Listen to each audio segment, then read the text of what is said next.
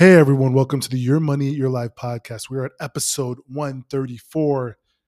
What a week. There was a lot going on this week, so we're going to dive all into that. But before we get into it, make sure you like, subscribe, review, rate in the podcast. You can also support. There's a link in the anchor, the whatever you're listening link to support the podcast. We love doing this every single week, giving you the news with the flavor of fun, excitement, and my own twist and take. But ladies and gentlemen, we have so much this week. There's a big news from the federal from the administration from President Biden about student loan cancellation. We'll talk about that. Markets are kind of muted, but there's a little bit of movement. We'll talk about what's driving it. So let's get into it right about now.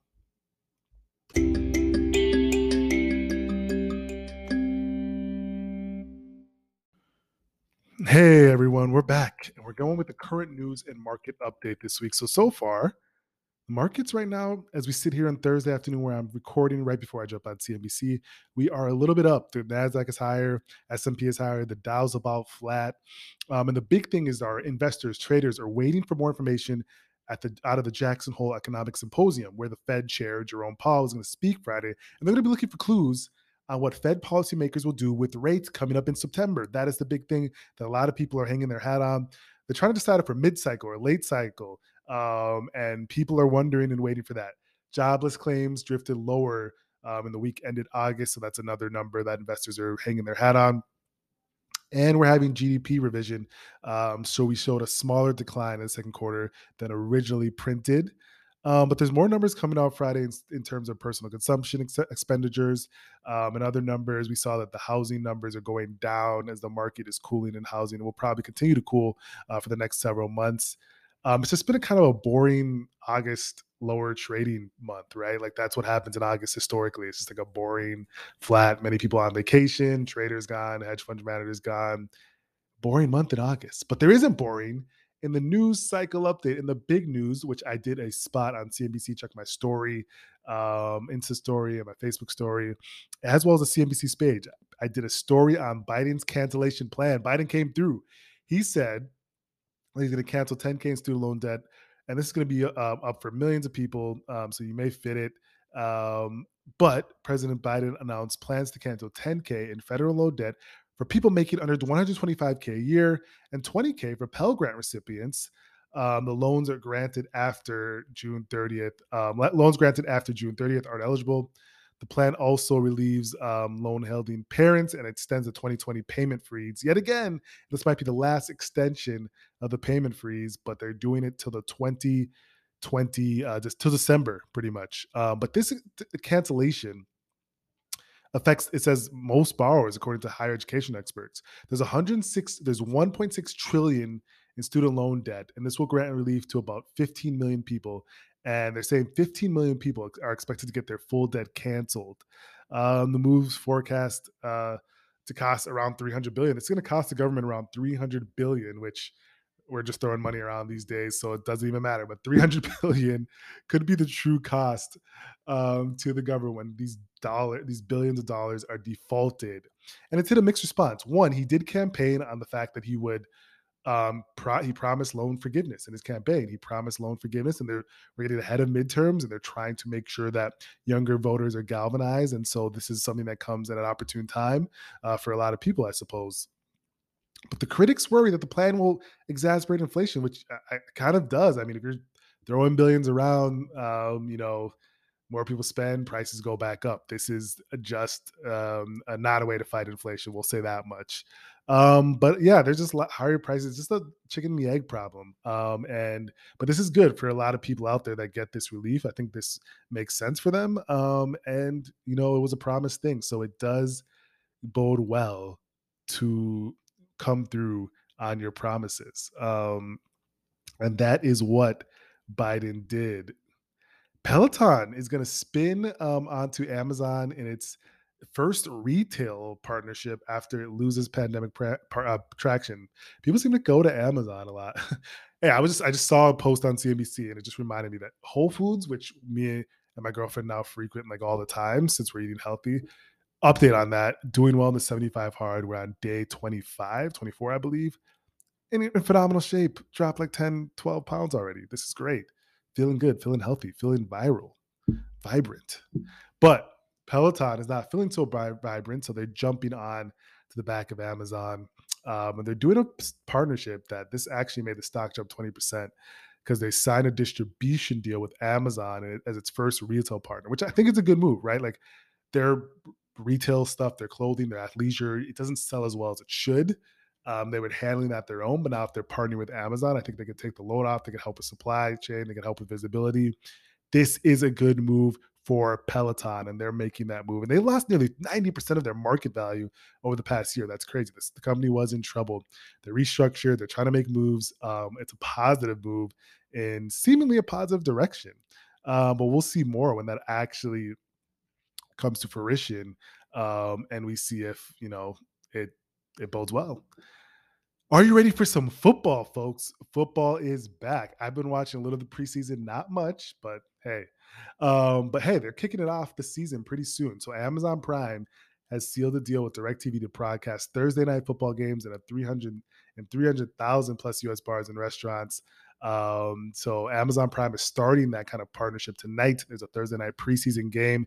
Don't even know who's playing, but it is going down tonight. Um, they're spending heavily on that football content um, and they're going for it, and they're going for it. And it should bode well. People love football in America. We love the game of football.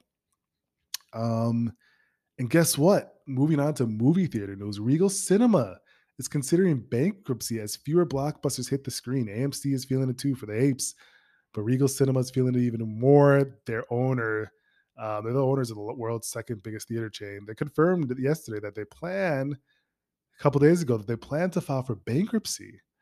Um, the shares plunged; they're 34% on this news. They're just struggling. There's not as many. I mean, you have the option of like sitting at home and watching or going to theater. And when you present people with options, you just you'll have split, right? And so now there's just more streaming of these new. I stream the new. What did we stream recently? We streamed Black Phone, which is great to watch at home. Love the movie. There's other ones that will stream just right from our couch, rather than go to the theater. Which sometimes the theater can be cool, but it's, it's just too enticing to just set up a nice home situation for yourself and watch until these companies, these theater chains, are feeling the blow because they're not able to entice as many people out to theaters as they want. And then you really get their margins on the food, right? Like the movie is whatever, but people spending on the food, the popcorn, that's probably where they get their margins. And now they're just not getting that because people are at home streaming these movies. Um, and it's it's hard to grow that way. Um, and that they're feeling the pain significantly feeling the pain. Um, in case study news, so I'll be going on, you know, CNBC here in an hour. And so we're going to do a little case study on one of the stocks we're watching. So if you're thinking about, um, you know, a company that has its earnings coming up, Gap is a company that we'll be talking about. And guess what? The stock is struggling. They're down over 50% year to date. Um, but you know, it, much of this struggling could be attributed to struggling sales, which has literally caused a shakeup of management. The CEO said that he's stepping down um, I think he already has stepped down, but they they had a lot of issues last quarter, and a lot of it was related to mismatch with inventory. They had a new campaign where it was you know champion in all different sizes, um, and they built up on a lot of sizes that weren't their core sizes, and those sizes didn't sell, especially on the old Navy front. So they had excess inventory, which led to discounting of the inventory on a massive sale scale and loss of sales. And of course, like every other retailer, they had large freight costs um, in the first quarter. So it's tough first quarter. Um, but looking forward, you know, you have better management on the inventory side. You have, you know, Old Navy. This will allow, you know, margin expansion, less discounting, better sales, better supply chain environments. Um, and guess what? This is a company that actually provides a dividend in a you know bearish market that sometimes is something investors like to hang their hat on. High dividend yield amongst their peers. So small little case study on Gap. But next up, we'll be talking more in our next segment.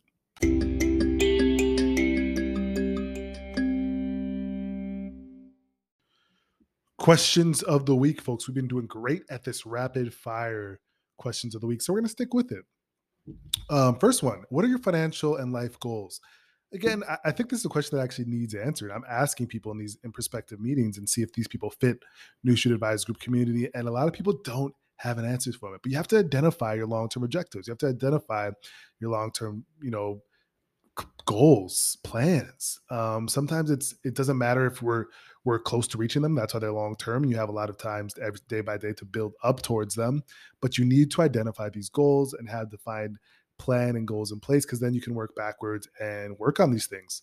Um, you're seeing a lot of people not sure that they have that. Um, and that's a huge thing. That's a huge thing. Am I striking a good balance between long term and short term needs? Uh, that is actually a great question. It's one that I struggle to have because I'm always a long term thinker. So I always deem the time to say everything, and I still do. Um, but it's like, all right, um, are you putting enough money away? But you could also think about, you know, extra time to do things or uh, being able to do stuff in the short term. You have to do stuff in the short term.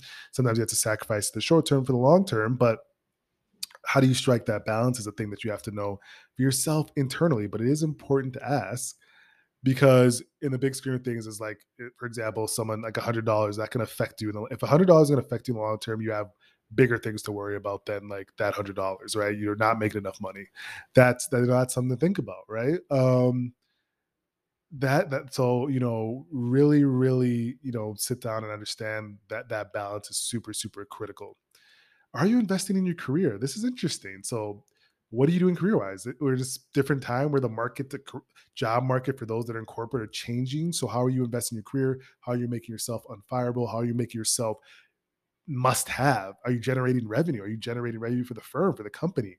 Are you well liked politically? All stuff that I hated in corporate. I'm glad I don't have to deal with.